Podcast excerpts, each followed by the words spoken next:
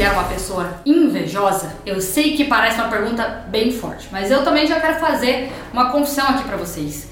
Eu sim sinto inveja. Em muitos momentos me pego sentindo inveja de outras pessoas, da vida de outras pessoas, de bênção que outras pessoas estão vivendo. E por mais que eu saiba que é errado, por mais que eu me envergonhe, eu não posso negar. Em muitos momentos esse sentimento vem.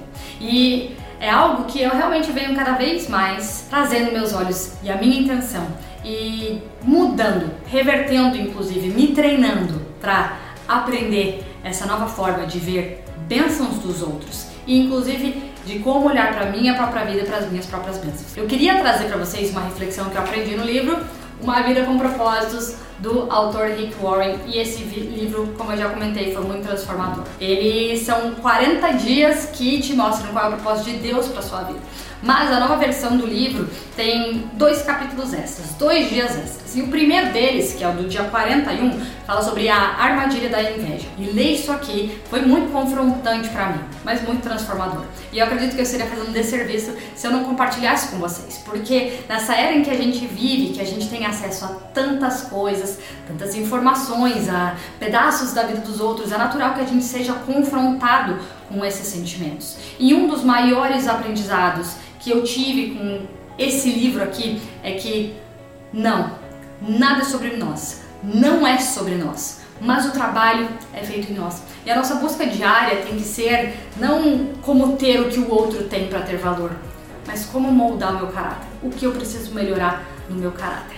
E essa tem que ser a nossa busca diária, gente.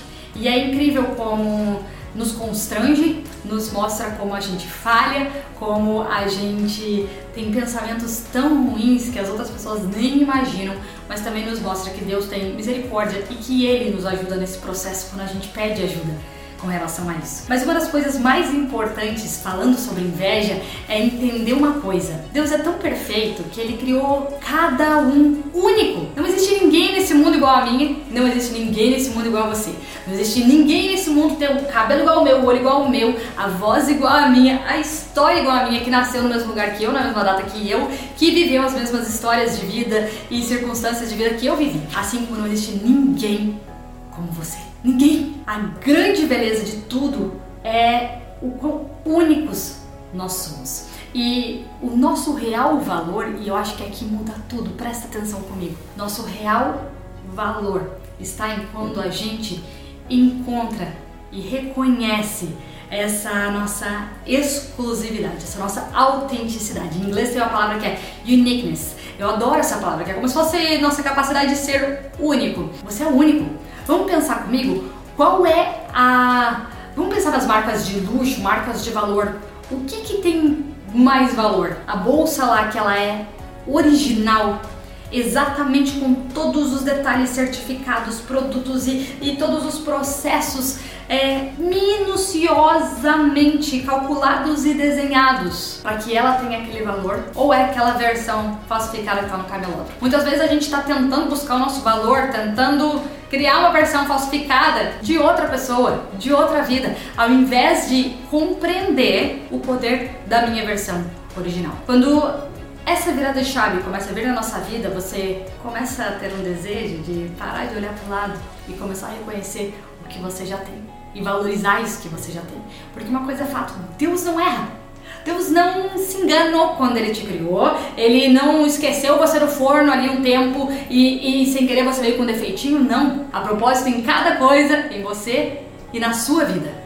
Então não, Deus não errou quando ele te fez. Mas continuando aqui, Deus nunca cria clones, nunca copia algo que ele já fez antes e nunca duplica um plano de vida. Deus somente cria peças originais. Uau, essa é a sua vida. Ela é uma peça original.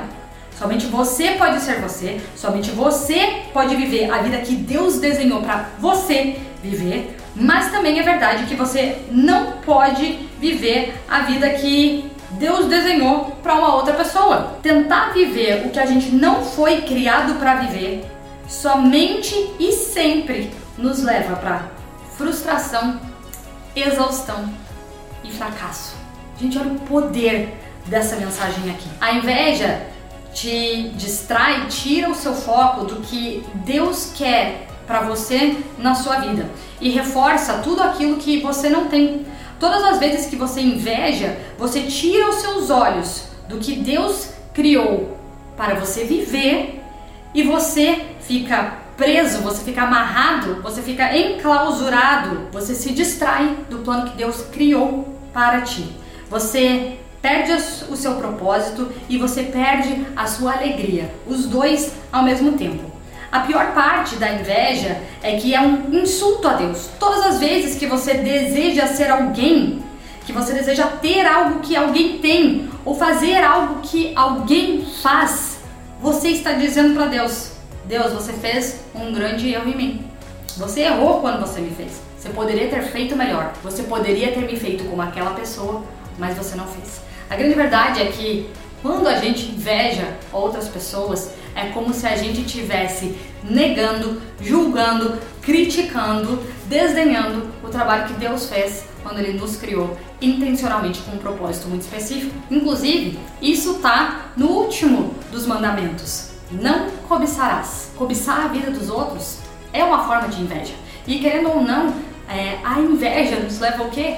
a pecar constantemente. E quando a gente começa com uma invejinha, a gente isso vai nos levando para outras coisas, para ganância, para nos distrair do nosso propósito, para usar o nosso tempo com coisas que a gente não deveria estar tá usando, né? Nos leva muitas vezes querer nos machucar e isso é uma forma de se machucar, porque muitos de nós a gente vai para outras saídas, como muitas vezes o desejo de mudar, de fazer outras cirurgias ou de se distrair do, dos seus talentos, não reconhecer a sua vida, nos leva a atrair, nos leva a, a, a gastar mais do que tem, nos leva a muitas vezes realmente acaba nos levando a uma ruína física e emocional. E por isso eu queria trazer quatro perigos que existem na inveja. Isso é só o comecinho do capítulo desse livro, mas eu queria trazer porque, gente, inveja é uma coisa real. A gente sente, mas é algo que tem como ser trabalhado.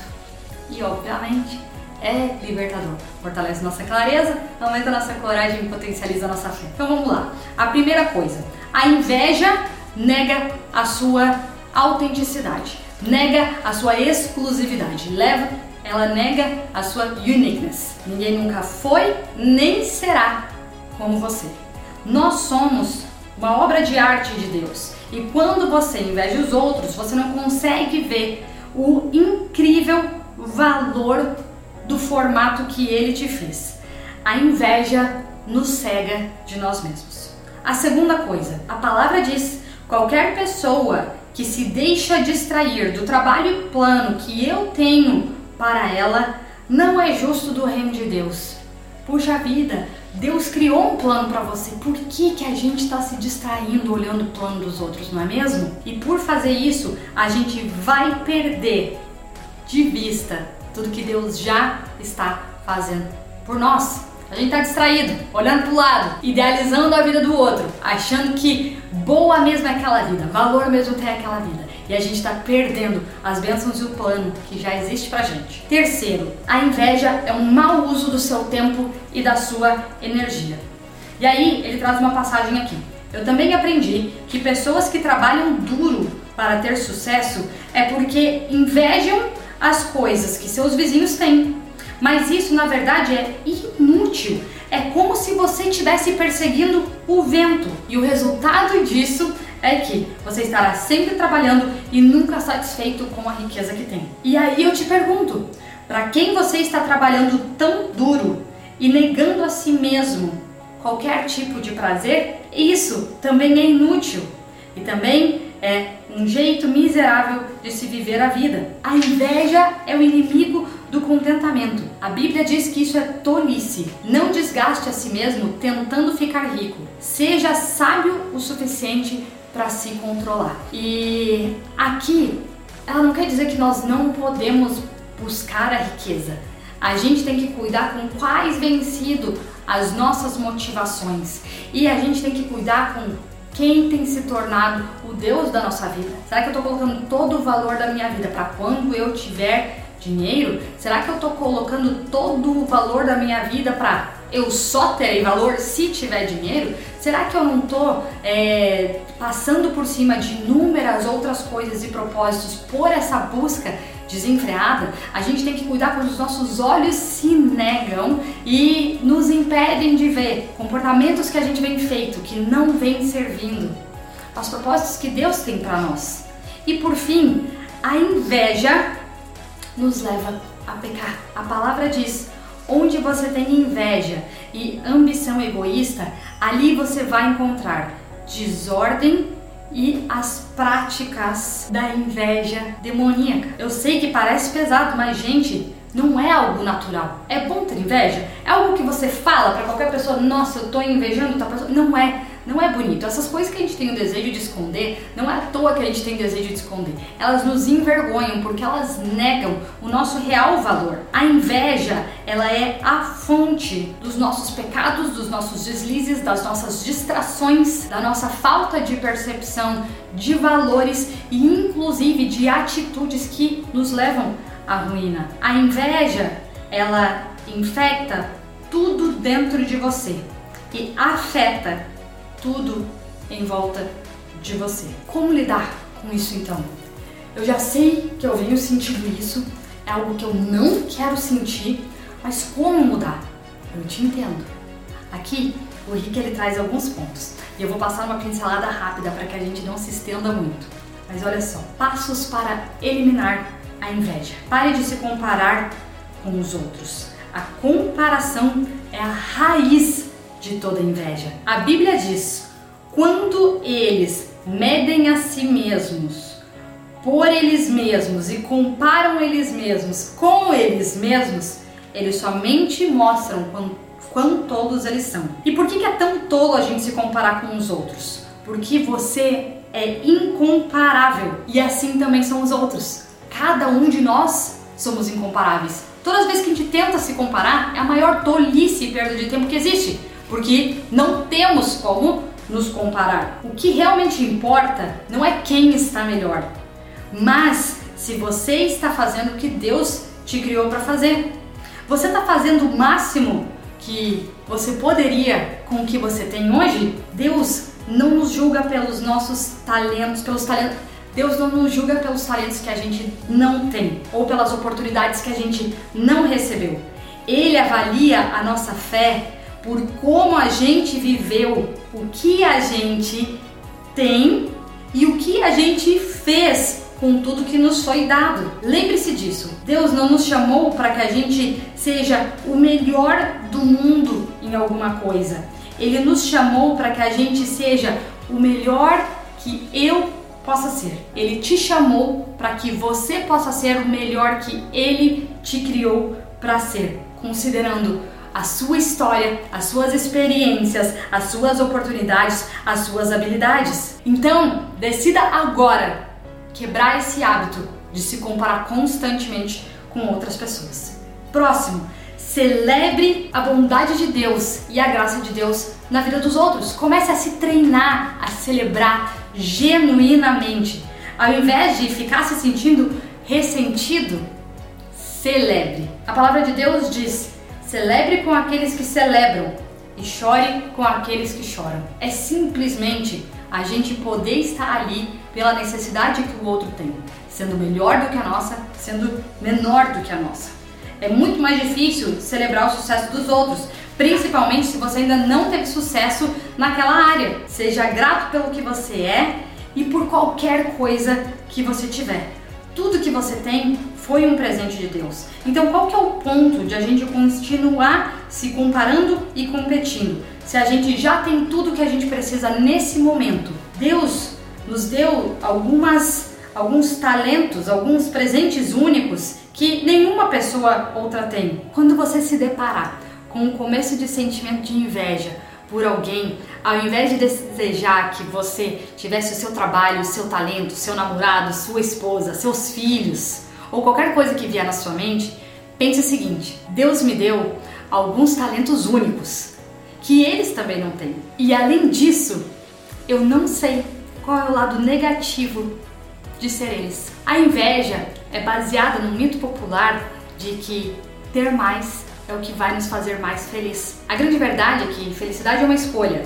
Você é tão feliz quanto você escolhe ser. Se você não sabe ser feliz com o que você tem, você nunca vai ser feliz se você tiver mais. E uma coisa é fato: é muito melhor ser satisfeito com o que já temos do que viver querendo mais. Mas deixe-me ser claro: ter sonhos ambiciosos, desejos de ser melhor, metas de fé, desejar milagres, todas essas são coisas boas se elas vierem de Deus, beneficiarem outras pessoas e forem realmente perseguidas para a glória de Deus e com fé. Por que você faz o que você faz é o que mais importa para Deus. Então, eu queria deixar essa reflexão. Por que eu venho feito o que eu faço? Por que? Qual, qual tem sido o motivador do meu desejo de, de trabalhar mais, de ganhar mais, de ter um, um corpo mais perfeito ou de, de me produzir ou de me arrumar quando eu vou sair? Qual é o real? Qual é o real motivo? Pensar nisso, gente, nos confronta, né? Na verdade, nos frustra, porque a gente vê de volta. Meu Deus, como eu sou falho! Meu Deus, como a minha mente é cheia de podridão. Mas a coisa mais poderosa é que, compreendendo isso, a gente tem a oportunidade de mudar e de melhorar. Sabe o que é o mais maravilhoso, gente? Deus é tão maravilhoso, tão, Deus é tão misericordioso que Ele está ali, pronto para nos perdoar. Mas Ele pede uma coisa na, na palavra, que a gente se arrependa. E todos os dias a gente tem que buscar o arrependimento, não do viver uma vida cheia de culpa, mas o, o arrependimento do nosso caráter que ainda é muito falho. O arrependimento. Me perdoa, Deus, eu me arrependo que hoje eu invejei a vida de alguém. Eu achei que aquela pessoa é mais feliz do que eu. Eu achei que o Senhor tem sido justo comigo. Eu me arrependo disso. Buscar esse arrependimento e começar a buscar qual tem sido a real motivação do meu coração. Por que, que eu realmente quero que esse negócio dê certo? Porque eu de verdade quero ajudar as pessoas a impactar através dessa solução que eu posso oferecer ou porque eu quero competir com outra pessoa, ser melhor e provar para todo mundo que eu conheço qual vem sido o real motivador do nosso coração. E quando a gente busca isso, a gente vai começar a se deparar com coisas que na verdade a gente vem gastado energia demais e na verdade nem fazem aquele sentido para nós e a gente vai ver como coisas que de verdade queimam no nosso coração, a gente está deixando de colocar atenção, usar serviço, talvez melhorar e talvez realmente conseguir reconhecer aquilo ali de uma forma um pouquinho mais humilde e talvez reconhecer isso com mais alegria e colocar mais nossa energia em fazer isso aí de uma forma ainda melhor. Então, eu declaro na sua vida que hoje você vai começar a olhar para tudo que Deus te criou para ser e você vai conseguir olhar para o que você já tem, pensando como eu posso fazer mais e melhor com isso que já tenho. Inclusive agradecer e reconhecer. Lembrando que sim, teremos desafios, mas o que eu já tenho. Se você gostou dessa mensagem, dá um like aqui, compartilha essa mensagem com as pessoas que você achar que pode fazer sentido. E é claro, se inscreve nesse canal, ativa as notificações e a gente se vê no próximo vídeo. Tchau! Ah, e para finalizar, eu tenho um convite muito especial para te fazer. No fim desses 40 dias de muita inspiração, eu queria te convidar para participar de um workshop totalmente gratuito, onde eu vou te ajudar a resgatar de uma vez por todas a direção da sua vida. Todas as informações estão no link da descrição desse vídeo. Basta você entrar lá, marcar tudo na sua agenda e garantir a sua inscrição.